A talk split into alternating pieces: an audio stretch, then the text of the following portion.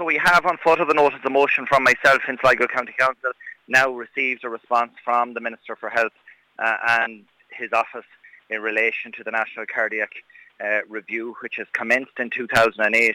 We understand that the report has now been finalised uh, and has been uh, been prepared for the Minister and will be prepared for uh, Cabinet uh, imminently. So um, it is important that Sligo is made a base for cardiac care. We have made the case, uh, myself and a number uh, of both public representatives across every party have made the case that Sligo should be a centre for excellence for cardiac care.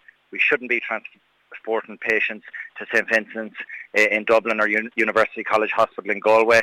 We should have the facility in Sligo University Hospital to cater for um, specialist cardiac care like was outlined in numerous reports from the Department of Health uh, as far back as 2002. And now, while this report is imminent, uh, started off under the pro- chairmanship of Professor Philip Nolan uh, and a steering group.